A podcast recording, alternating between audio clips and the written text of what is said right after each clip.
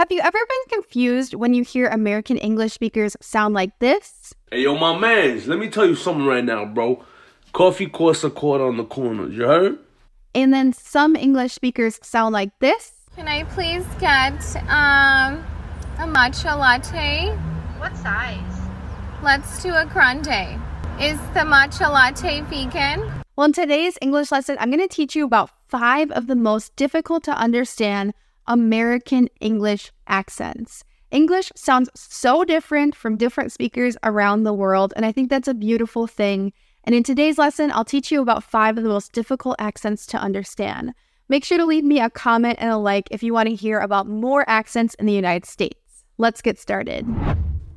If you're wondering, I am not from Southern California. I'm not from California at all. That's the first accent that I'm going to teach you about today. My accent is considered like a Midwest accent, which is considered usually by people easy to understand because it's pretty neutral. The vowels are pretty neutral for speaking English. So, if you were wondering, my accent is considered like a Midwest accent. Let me know in the comments if you think it's easy to understand. But let's talk about Southern California. When I think about the Southern California accent, I think about the Kardashian family because they all talk like this. And I'm not trying to make fun of the way that anyone talks, but the vocal fry that I just did is a characteristic of the accent from Southern California. Take a listen.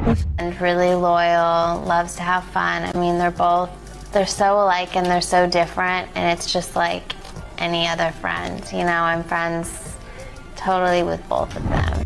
So that vocal fry is that low-pitched, creaky sound at the end of people's voices. It's actually common everywhere in the United States, but it's super common amongst that Southern California English accent. There's also the classic Valley Girl way of speaking, like this, where the speaker adds in a lot of like, like, like, like, and they also tend to raise their pitch at the end of their sentence, where everything kind of sounds like a question. So that's considered Valley Girl speaking. That's also another accent that you'll find in Southern California.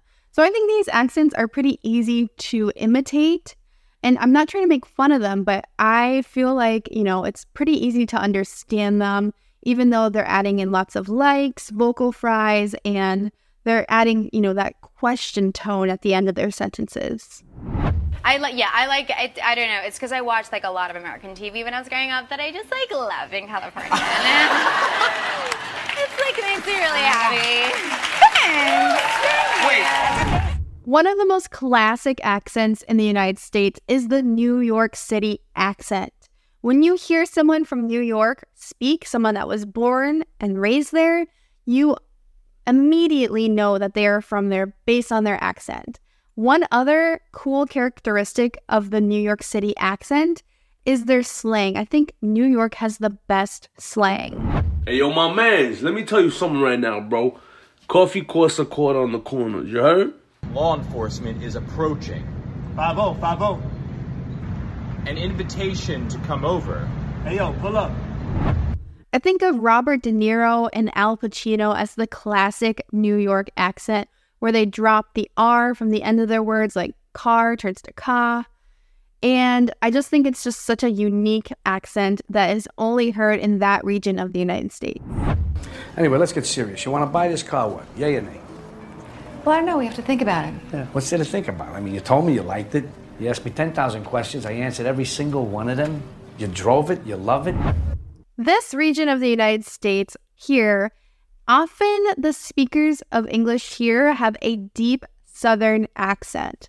Now, across the Southern United States, the accents can vary greatly. But generally, you think of like Morgan Freeman, he's from Mississippi. He has that deep Southern drawl accent.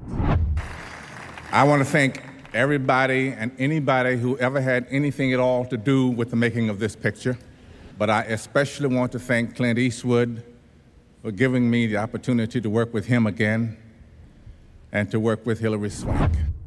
Unlike the New York City accent, in the South, they really pronounce the R's. So instead of saying an iron, like I'm going to iron my clothing, they say I'm going to iron my clothing. That is one thing that I've noticed about Southern English speakers.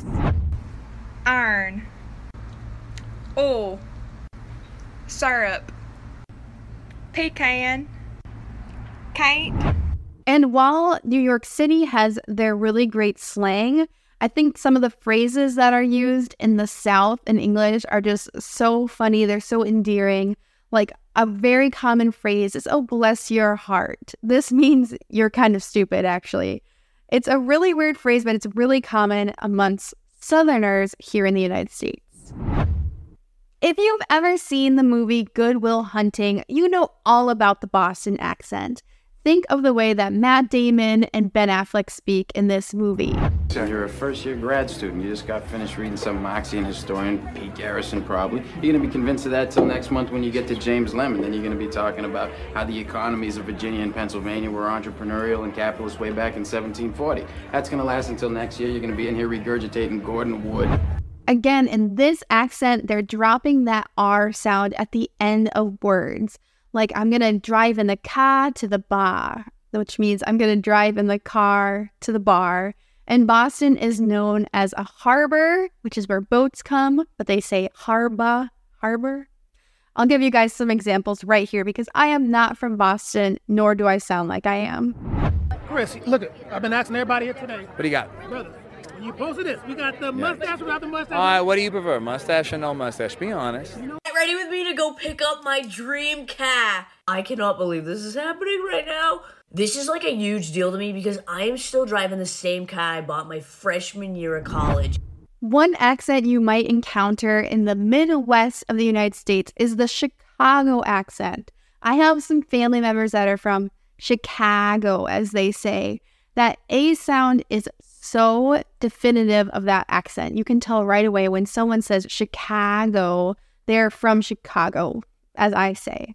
So they might say something like, My dad is going to drive the car to Chicago.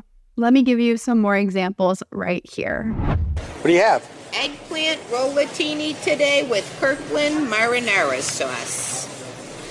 So give it a try. Might be what's for dinner tonight. You never know. A report of a person shot, that is not bona fide. There's no one shot. That individual sustained a puncture wound while uh, from an overturned table. So there is no one shot here. I just have so much fun studying all of the different accents here in the United States.